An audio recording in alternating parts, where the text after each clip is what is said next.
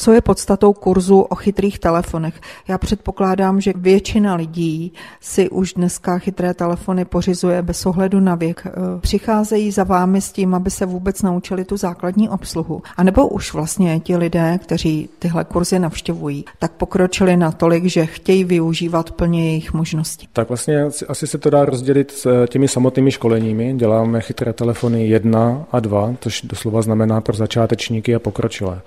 V té skupině začátečníků jsou stále úplní začátečníci, nováčci, co dlouho odkládali zakoupení toho zařízení, nebo ho nedávno dostali třeba od rodiny, zdědili a podobně. Ale ti účastníci často uh, už dostanou hotové zařízení s nějakým základním popisem, jak ho ovládat, ale pro mnoho těch účastníků to nestačí a hledají způsob tím vzděláváním, jak se zdokonalit od těch základů až po ty pokročilejší dovednosti.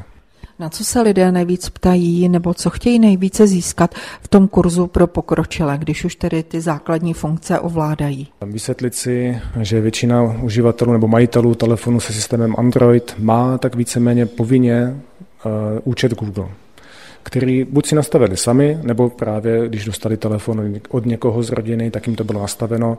Eh, často uživatelé ani neví, že takový účet mají. Takže cílem toho školení je seznámit se s tím obecně, co ten účet Google znamená, proč tam je.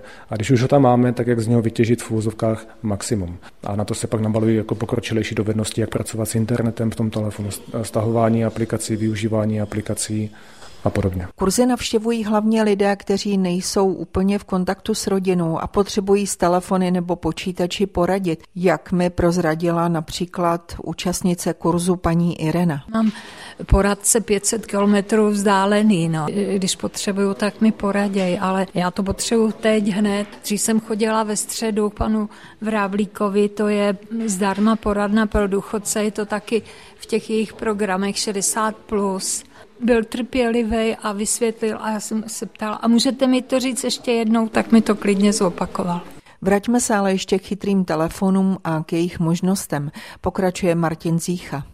Těch pokročilých děláme tady tu zálohu právě do toho cloudu, která lidem umožní jednoduchým způsobem autom, zautomatizovat snadnými nastaveními to, že právě ty fotky se jim ukládají a potom Ztráta telefonu, poškození telefonu, nákup nového telefonu nepředstavuje takový problém, co se týká ztráty dat. No a jak se například fotografie ukládat do úložiště, to si povíme v dalším díle našeho seriálu, který se bude věnovat právě práci s cloudy.